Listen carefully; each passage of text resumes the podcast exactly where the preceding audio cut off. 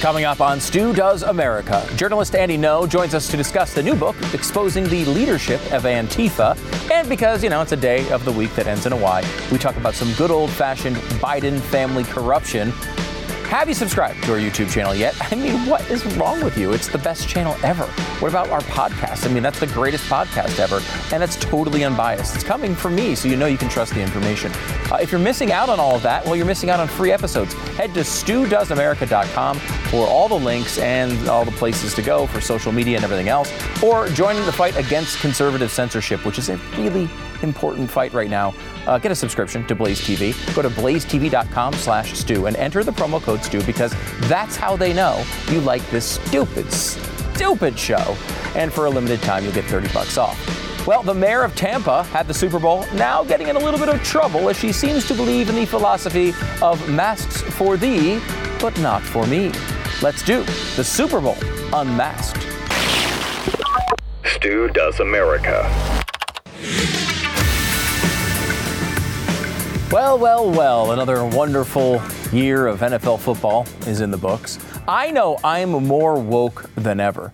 I've learned from all of the Super Bowl commercials that told me that racism was my problem and I'm the one responsible for it. So now I can feel better about myself and blame everyone else for their racism. The other thing that was going on, of course, was the mask incident. I mean, this is a weird year. Uh, I've been to a bunch of Super Bowls. Uh, it's kind of my thing, you know. Uh, I've been doing it as a tradition for a long time. And I will say this to all the kids out there uh, when you want to do something in your life over and over again, it's very important, like in year one or year two, to start calling it a tradition. Once you do that, you have to go every year to continue the streak. And that's how I've been able to do this over and over again. And it, ha- it is a lot of fun. These weekends are a lot of fun. Even if you don't like Colin Kaepernick and you don't, you, you're boycotting the NFL, there's nothing like a Super Bowl. There's nothing like a Super Bowl weekend. Though this one, I will admit, was very, very strange. Uh, it was, you know, the NFL in the middle of a pandemic trying to pull off a Super Bowl. And for the most part, they had some success, but it was it was a weird weekend. Uh, only 22,000 people in the or a little over 22,000 people in the stadium. Uh, lots of coronavirus restrictions, uh, including uh, masks everywhere. I mean, you know, to the point where at the end of every aisle, as you walk down the stairs, there was someone with a little sign that said masks are required and they were like mask police watching you to make sure after you took that you know bite of your hot dog or whatever uh, you put that mask on as soon as possible afterward. It was you know they were on top of it uh, as you kind of would expect in an event like that.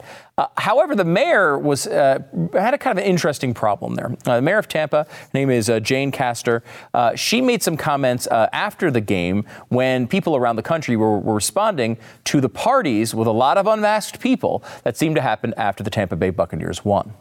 Everyone knows that simply wearing a mask dramatically reduces the spread of COVID 19. That's not quite. And I'm proud to say that the majority of individuals that I saw uh, out and about enjoying the festivities associated with the Super Bowl were complying. You know, we, we had tens of thousands of people all over the city. Downtown, out by the stadium, Ybor City, uh, down here in Channelside, and very, very few incidents. Mm. So I'm proud of our community, but uh, those few bad actors uh, will be identified, and the Tampa Police Department will handle it. Ah, I living all hear the, those old school names I remember: Ybor, Channelside. I do love Tampa. I love the city, uh, but it is uh, one of those things that's a little difficult when you're the mayor who's saying they're going to prosecute people without for not wearing masks. When multiple times she's been caught at major events uh, not wearing a mask. I mean, we have a couple of them here. Uh, this is, I think, the Tampa Bay Lightning, as they were uh, doing very well. Uh, I think that was in their championship run. Here's another one uh, taking pictures without masks on. Uh, people are starting to pull these things up. And of course, this is just real life. Everyone knows that you are not going to be perfect. You're going to have times where you're doing these things. and, you know, a lot of people just don't, especially outdoors, realize that it doesn't mean anything. It doesn't do anything outdoors. So people will of course, not wear them because they're being rational. Honestly, they're assessing the risk in a rational way. The problem here, of course, is hypocrisy, where the mayor is saying she's going to prosecute others, and then on the other side, taking pictures without her mask on. this is sort of the thing. Um, but it was an interesting trip. I will tell you. Um, let me give you a couple highlights here. Uh, we first uh, started off with um, a trip, uh, to, eh, kind of the way you start almost every Super Bowl trip, with a nice cocktail at Pizza Hut. Um, yeah, this is a real. this is the the Dallas Pizza Hut. Uh, where they serve, they have a full bar at Pizza Hut. I don't know what that means. A good late morning cocktail at Pizza Hut. Uh, they also had these uh, at, at uh, at the uh, the convenience store at the airport, which I thought were interesting. Three for twelve dollars, scorpion suckers, lollipops with actual scorpions inside of them. What are there people buying this product? Now, I was I am a vegetarian, as you know, could not partake in the scorpion. I just it's just against my. That's the only reason I didn't get the scorpion sucker. Although I would have, uh, of course, loved that.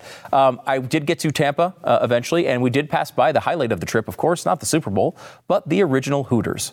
Yes, there's a Hooters restaurant, the first one in Clearwater, Florida, and there it is in all its glory.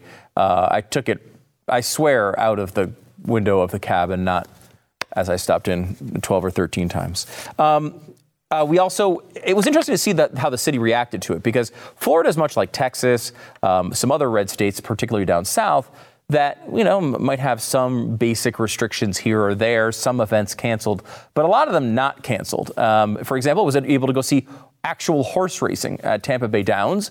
Uh, and uh, if you look at this footage here, you can see briefly um, the horses are uh, going. This is the start of the race, and if you see that one kind of way in the back, that is definitely the one I bet on. Uh, I don't know.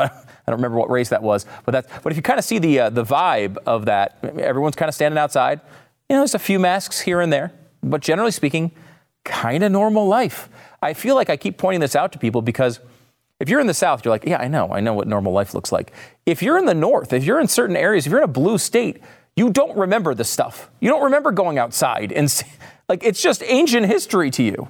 And every time I start talking about doing things in normal life, we get so many messages from people who are like, I can't believe you went to a gathering. You saw people there. Yes, it's true. I mean, in fact, even live music exists in Florida and idiots are dancing like they normally are. I mean, this is. Um, this guy, this guy's got nice, some nice moves here. I want you to listen to the end of this video closely, though. If we could turn this up, this is uh, he's dancing. He's just gonna stop here.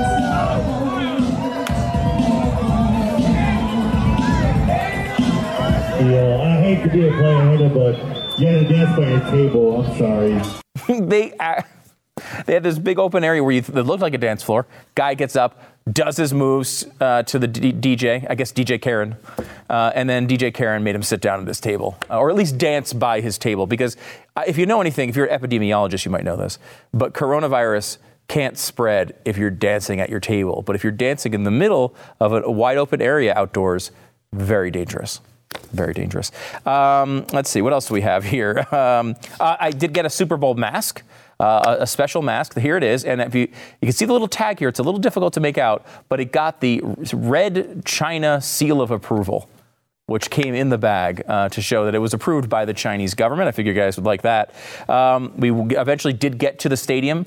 It's the type of thing that does actually happen in southern states. Stadiums have people in them. Um, do we have the sign here? This is kind of like the approach, uh, kind of like the fun. But again, like you look, lots of people gathered outdoors. Not all that many masks everywhere. Um, in fact, um, we have uh, so here's the video. This is a tailgate right outside the Super Bowl. I mean, it's not exactly social distancing we're talking about here. You see tons and tons of people all over the place, and uh, I made sure. Uh, not to post that one because I figured they'd probably have the Karen police come in and, and end it at the time. Uh, but it's it's interesting to see how that life really does go on across the country in certain places if you're in the right place. I always make sure one thing I always do whenever I go to the Super Bowl, there's only one way the Philadelphia Eagles were making it to the Super Bowl this year, and that was because I was the one idiot in the crowd dressed in an Eagles shirt.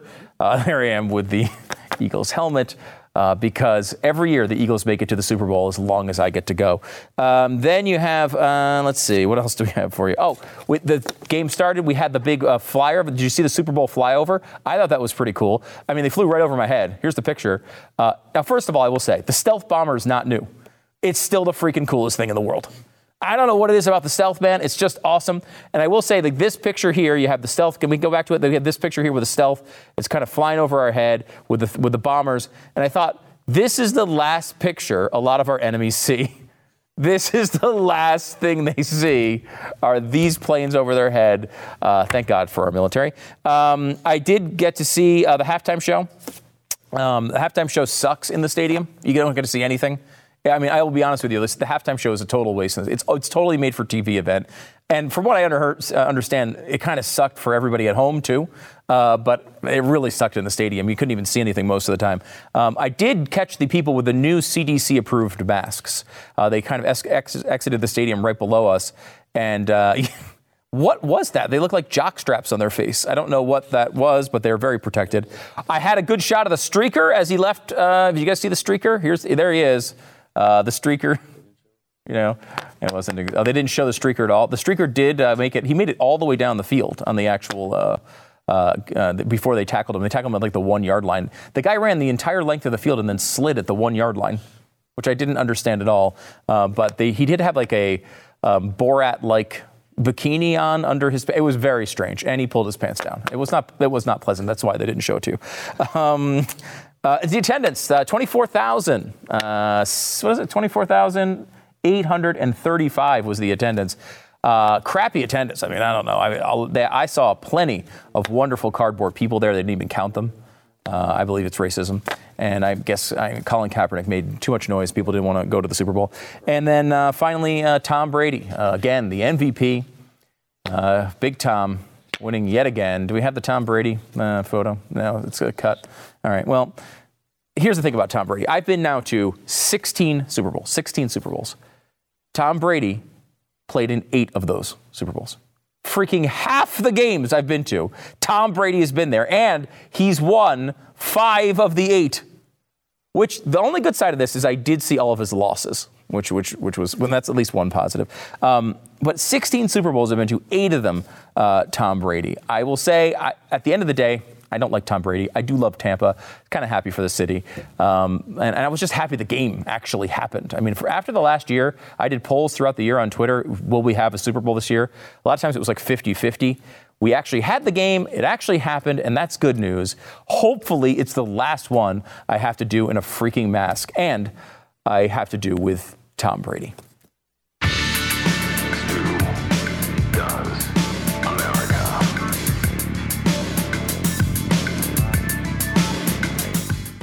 When running a business, uh, you know, HR issues, they can absolutely brutalize your business. Wrongful termination suits, minimum wage, wage requirements, uh, labor regulations, HR manager salaries aren't cheap. Uh, we're talking 70,000 bucks a year. You need Bambee, B A M B E E. It was created specifically for small businesses. You can't dump $70,000 into a full-time job when you're a small business. You might not even need that much attention. Even if you do, it might be uh, way outside of your budget. Well, with Bambee, you can get a dedicated HR manager and craft HR policy, maintain your compliance, all for $99 a month. It's incredible.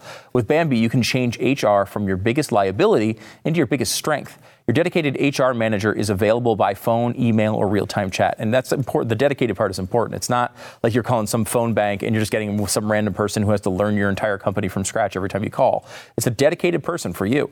From onboarding to terminations, they customize your policies to fit your business and help you manage your employees uh, day to day all just 99 bucks a month. I mean, it's an incredible deal. Month to month, no hidden fees. Cancel anytime.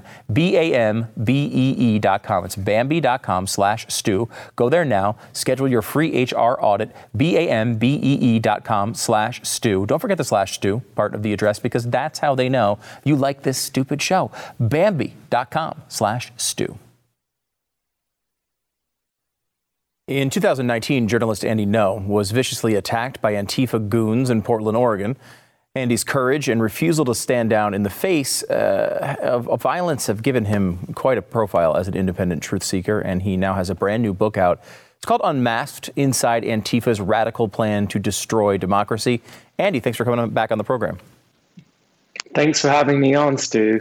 Uh, before we dive into the book, let me start with the news of the day here. The the the, uh, the impeachment stuff is going on, and I wonder how it feels um, as someone who's really covered violence and, and you know dangerous scenes so similar to the one that we saw uh, at the Capitol, except on the left, over and over and over and over again, you've struggled to get people to even look at this information.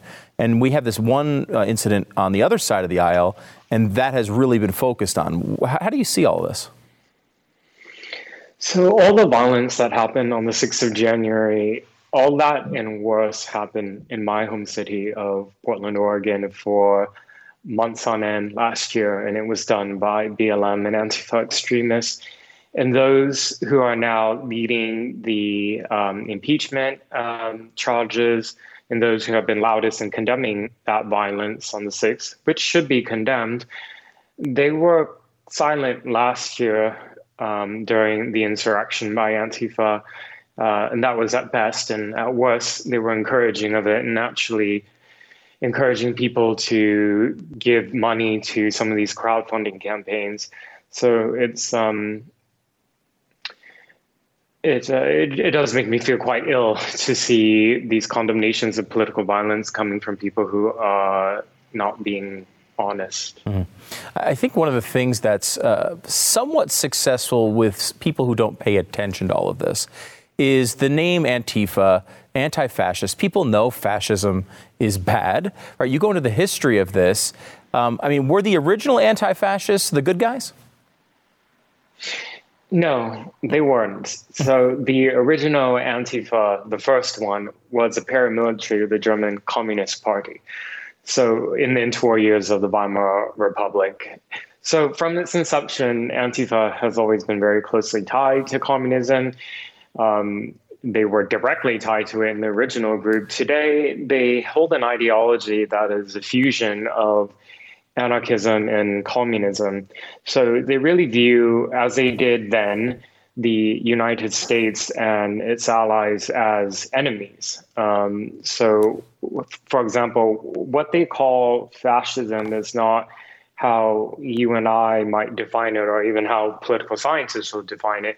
They are talking about anybody who has an opposing political ideology.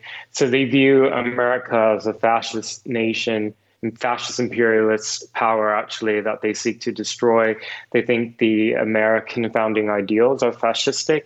They think uh, property rights and freedom of expression are vectors to spread uh, fascism. So that's why a few years ago, when the mainstream left were normalizing and celebrating these uh, bash the fash and punch Nazi memes, I was immediately troubled at that time because I already saw at that time in Portland, in my home city, that the label of fascist was applied extremely broad to anybody who didn't agree with them. It didn't matter if you were like, let's say, just a regular Republican or a Trump supporter. You could have even been somebody on the left who didn't like what Antifa were doing. And you would get smeared with the same label and then subjected to threats, intimidation, and assaults it strikes me as they're using this almost as a free pass to commit violence, right? Like when they say their political opponents are racist and fascist and Nazis, they have sort of the ultimate uh, hall pass to, to commit violence against any of these people because everyone hates racists and fascists and Nazis.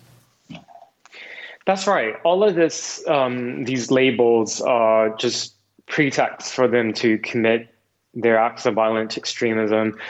So uh, we should talk about how um, how did it become the the movement they are today, to where they actually have the force and power to be stabilized to be destabilizing to certain areas in the country, hmm. um, the Pacific Northwest in particular.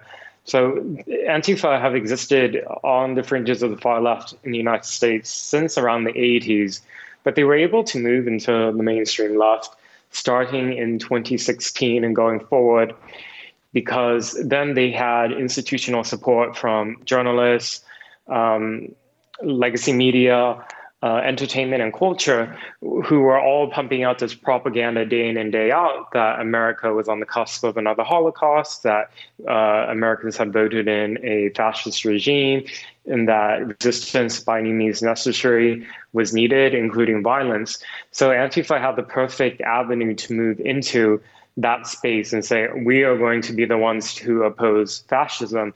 And as we saw, their violence wasn't directed just at the far right. They directed it at, for example, anybody who was seen wearing a MAGA hat, anybody who dared to wave an American flag, people like myself who dared to record them in public. They beat me. So their violence is indiscriminate and um, unfortunately doesn't just stay with like petty brawls on the street. They've actually have killed people. They set fires to buildings with people inside. They bring guns and knives to their riots. Um, they bring Molotov cocktails and IEDs. They actually have taken over city property, as they did in Seattle last year, and led to uh, multiple murders in there.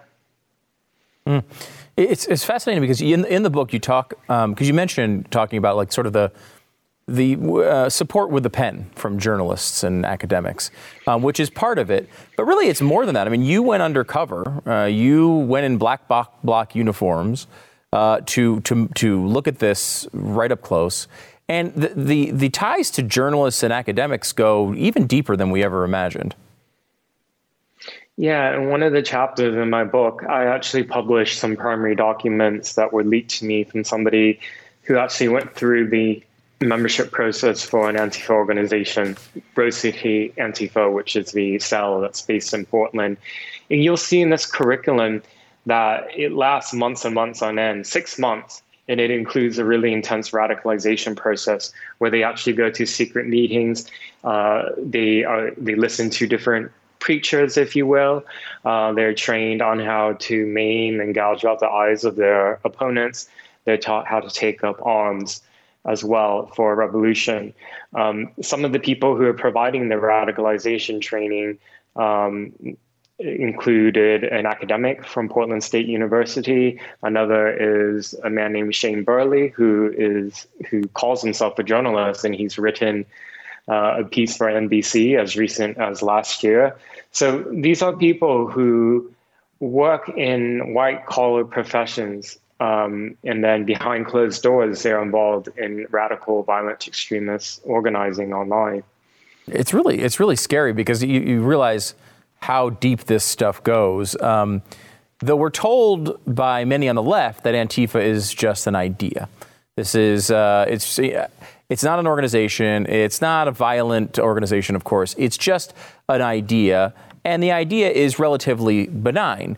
Um, you find, and, and this, you talked about this a little bit here with, with Rose City.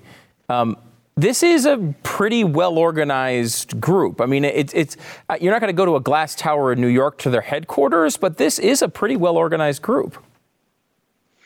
Yeah, you can think of the Antifa movement as similar to maybe how jihadists and Islamists organize worldwide in that all you need is to share on the same ideology and you can set up your own cell wherever you are.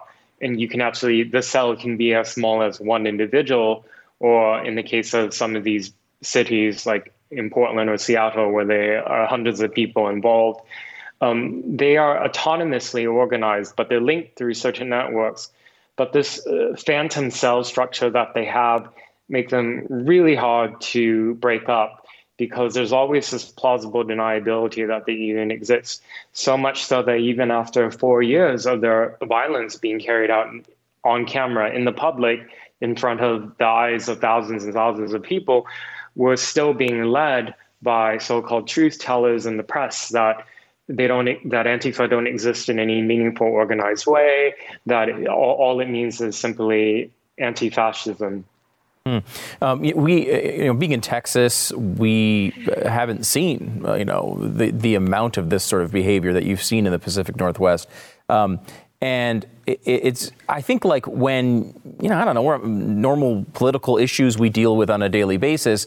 A lot of people, I think, tend to boil this down to what we consider Democrats and Republicans, right? Like people thought this was all about uh, harming Trump, or, and once Trump goes away, uh, Antifa goes away. Th- that's just not who these people are. Is that right? That's right, because their pre their statements against uh, Donald Trump before, as I said, or, was merely an excuse and pretextual to sort of mainstream their violence and to legitimize their violence. their enemy has always been, according to what they say in their literature, the republic itself. So they don't recognize any governing uh, political body in the United States. They don't recognize any president, which is why on Inauguration Day in Portland, they had a riot where they destroyed the headquarters of the DNC in Portland and they held a banner that said, We don't want Biden, we want revenge. And there was a drawing of a Kalashnikov rifle.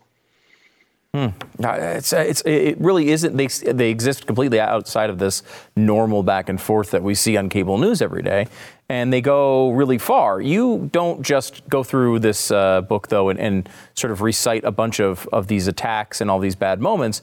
You kind of go through to try to find, you follow the money a little bit and try to look at what these organizations uh, look like from, if, if you could zoom out and kind of see you know, where the influences coming from? Where's the money coming from? Can you give us a little bit, uh, paint that picture a little bit? So the money, you know, there there are a lot of misconceptions on the right that Antifa is being funded by shadowy billionaires and millionaires. Right. It's actually not that. It's very simple, and it's actually done quite in the open. So the fundraising is done with the aid of big tech, in that they will open up fundraising campaigns, usually on GoFundMe. Uh, they open up an account accounts on Cash App and Venmo, and it's through these channels that get then shared on their really wide networks, and people and they will raise hundreds of thousands, um, actually millions of dollars. So, for example, in Portland, the money that they raised was so significant that it covered everything from riot gear to weapons to travel accommodation food, uh, bail bail funds, legal aid money. It covered absolutely everything. So they developed a, a sophisticated uh, apparatus to keep the riots ongoing, which is why in Portland we had 120 days of nightly riots, really bad riots, people setting fires to buildings, like I said. Um, and riots that are still going on to this day, uh, now on a weekly or biweekly basis and they, they create certain blueprints and they export these to different places hoping to replicate it um, after the mass violence in minnesota last year uh, where neighborhoods were torched to the ground uh, one of the police stations um, was abandoned by police and the rioters moved in and burnt the whole place down. The antifa actually put out a uh, after action report from that like lessons learned. What made this particularly effective? How do we repeat this in other places? And those lessons were then applied to when they uh, took territory in the seattle autonomous zone for example uh, in december they made another autonomous zone in portland. So it's just it's just ongoing. And right now when you add this on top of the the economic devastation from uh, the covid related policies they're really trying to push some cities really past the breaking point of like the point of no return, like where businesses cannot come back because their storefronts are getting smashed on a weekly basis. Hmm. Um, one of the things I think that uh, strengthened, especially you mentioned Minneapolis, one of the reasons it, it, doesn't seem like the overwhelming um, support of the people is going to come toward an Antifa movement where they're going to see this sort of violence and burning things down as as a real solution. In a way, it needed to be paired with something like a BLM, where you'd have this sort of large organization um, uh, where of people who maybe were just uh, you know left. Some people maybe not even left, just just not wanting people to be racists and had good intentions going into this. But then you expand that and you combine it with the Antifa uh, strategies and tactics. You write about BLM in the book. How much crossover is there between these two organizations? Well, that's such an excellent question, and I'm really glad you observed that. You're right. Antifa's message of anarchist communism is pretty fringe and radical ideology that doesn't really appeal to the masses if people were aware of that, which is why they really latched on to resistance to Trump, fascism, Trump is a fascist. And then slowly this year, there was a very direct sort of switch over to we're going to jump on the Black Lives Matter bandwagon, something that BLM themselves actually welcomed in that if you go to any of the, the BLM protests, whether on the East Coast or the West Coast, you'll see Antifa acting as volunteer security. So these are um, they cross pollinate each other. They have different sort of ultimate agendas.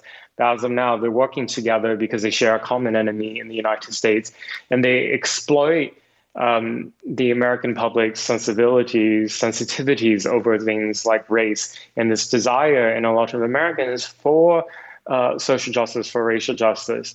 Um, but they're they're pushing the Overton window further and further to the left, and essentially radicalizing the mainstream left. It's not particularly controversial um, to see in uh, liberal papers of legacy papers and papers of record that that argue that looting uh, has a purpose, that property destruction has a purpose. You, you were kind of we were hearing that over and over last year in response to uh, the months of riots that this was a form of reparations, that it was a form of justified rage. So on the left, they do, I, in my view, a lot of people on the mainstream left accept uh, political violence on their side. Hmm.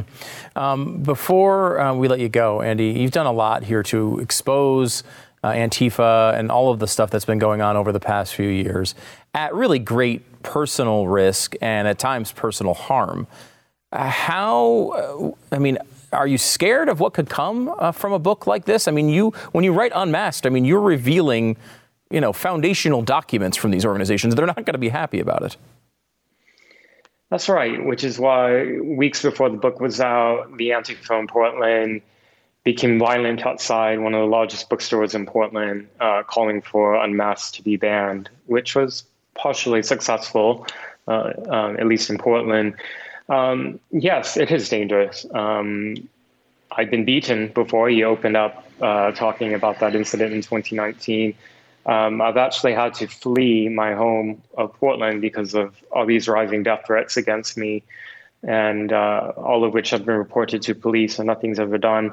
Um, but I, I just have to recognize that as difficult as my life can be at times, I am in a position of privilege in that I get invited for interviews. I can go on your show, for example, and talk about this.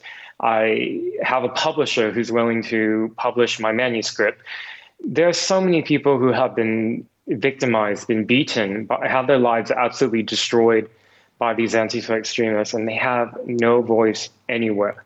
So I feel like I have to speak up for them and continue to do what I'm doing. Mm, incredibly brave, and, and thank you so much, Andy, for all the stuff that you've done. Because I, people wouldn't know what, what is going on if it wasn't for you, and and only a couple of others, and seemingly none of them at mainstream media organizations. Andy Ngo's the editor at large to support him at the uh, Post Millennial, and he's also the author of Unmasked: Inside Antifa's Radical Plan to Destroy Democracy. Andy, thanks so much for coming on the program. Thank you. All right, back in a second.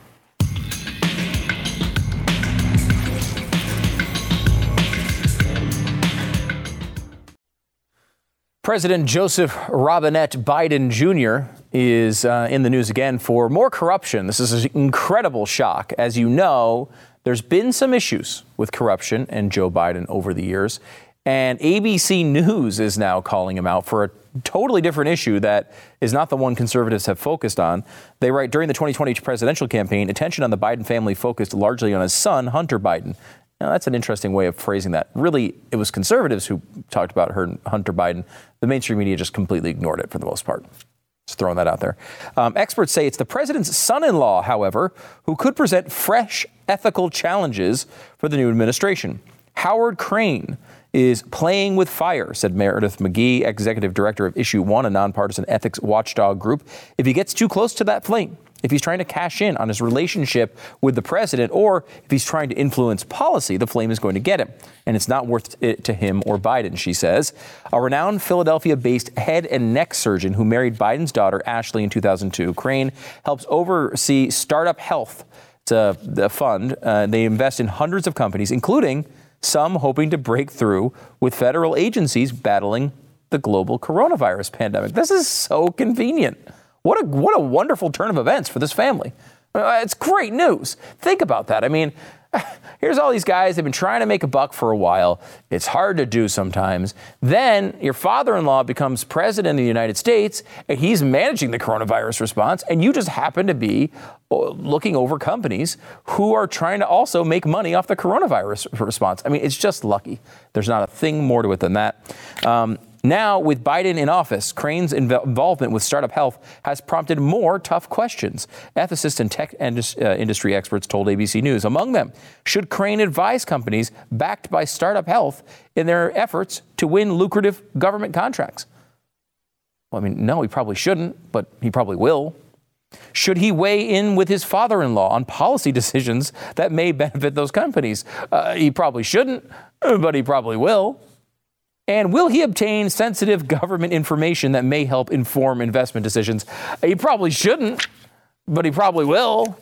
So that one is uh, on the docket as well. We also have a new clip from uh, Jen Psaki. Of course, uh, you know, we are uh, people call us Psaki heads occasionally on this on this program. I don't know what they're talking about. You know, every once in a while, I like to give her a little bit of a break. Uh, here she is, though, talking about something. Of opening up schools swiftly and safely. Mm-hmm. Could you help us understand what the White House is or what the president's definition of open schools is? Does it mean teachers in classroom teaching students mm. in classroom, or does it just mean kids in classroom with a remote screen. Help us understand. Right. Sure. His sure. goal that he set is to have the majority of schools, so more than 50%, open uh, by day 100 uh, of his wow. presidency. And mm. that means uh, some teaching in classrooms. So at least one day a week. Hopefully it's more. And obviously it is as much as is safe in each school and local district. Okay. You say some teaching. That's You didn't use the same majority qualifier there. You just have to have some teaching in school, some teachers in school school, not the majority of teachers in school and the majority of classrooms? Well, teaching at least one day a week um, in the majority of schools by day 100. Okay, and that's in person teaching? In person teaching, yes. Okay, so now this is interesting because this goes back to the 100 million vaccinations in 100 days issue. Okay, we were already on pace to get 100 million in 100 days, right? So, in fact, they did 1.3 million the day that uh, Joe Biden was inaugurated.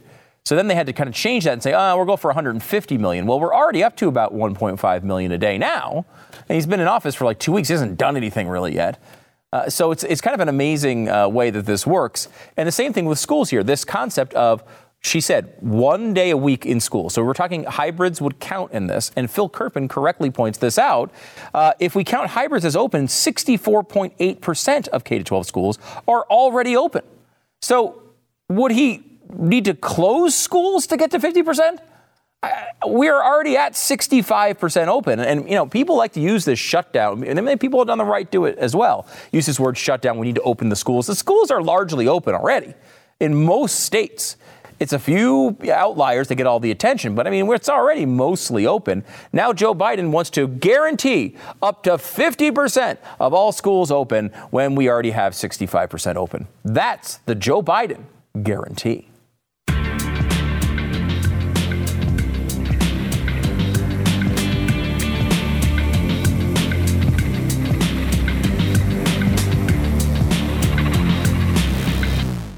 Just like to have a box of stuff that shows up at your house?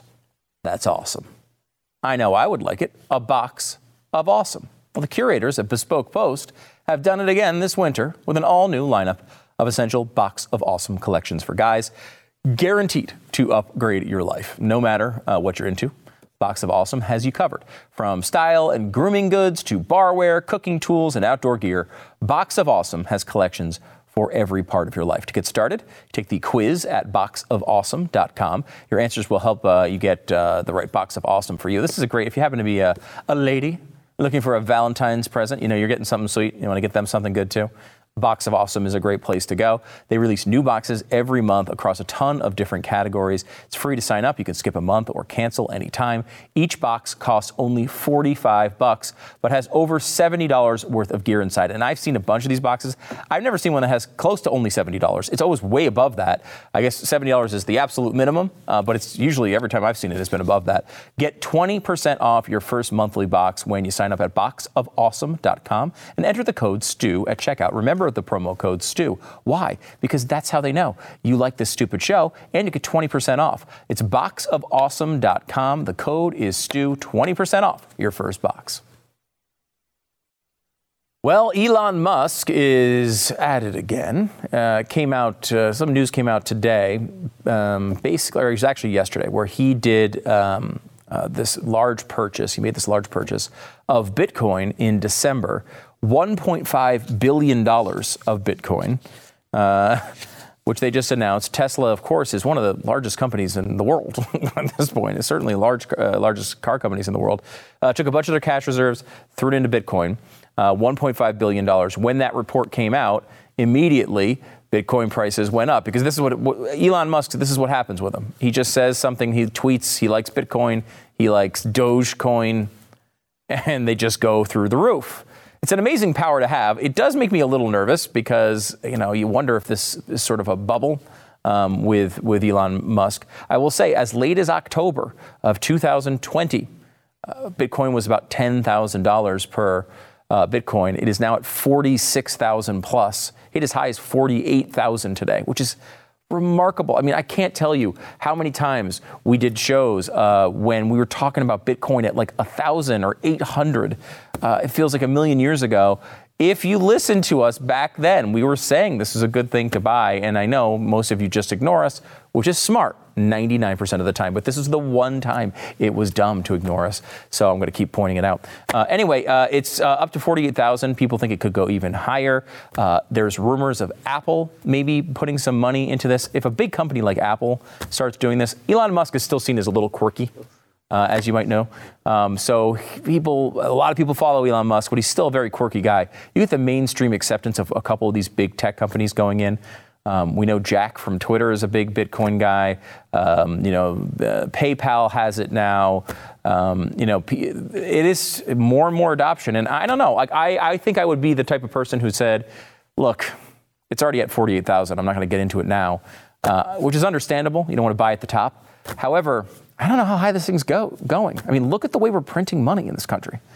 They want to spend another 1.9 trillion dollars. This is like Bill one, they're already saying there's more after that, after the 1.9 trillion. There's so much spending, and that is the biggest benefit. It's why I've always liked Bitcoin. There's only 21 million of them. There's never going to be one more. They can't print, can't print Bitcoin, and that's uh, one of the things. You know, I don't know. It's a, uh, that is. Um, it's a little sexy to, to, I think, the conservative audience when it comes to that uh, that side of it. We'll uh, watch this closely, and hopefully, you know, you're just you're like Scrooge McDuck at this point. That's my, my wish. You just you're diving into a big uh, pile, a pool filled with gold coins. And if you do, if you are going to try that, just hesitate because you don't go in like it's water in the cartoons. You would actually injure yourself badly. Back in a second.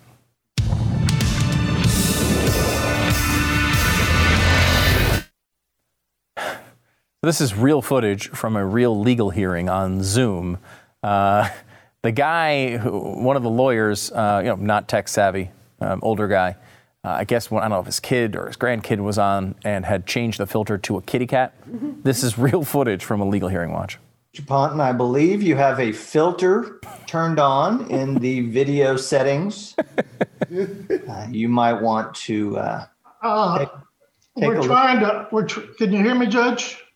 I can hear you. I think it's a filter. It, the- it is, and I don't know how to remove it. I've got my assistant here. She's trying to, but uh, I'm prepared to go forward with it. That's I'm here live. It's not. I'm not a cat. I can I can see that. I can see that. Well, you can't see it actually. Guy does look like a freaking cat.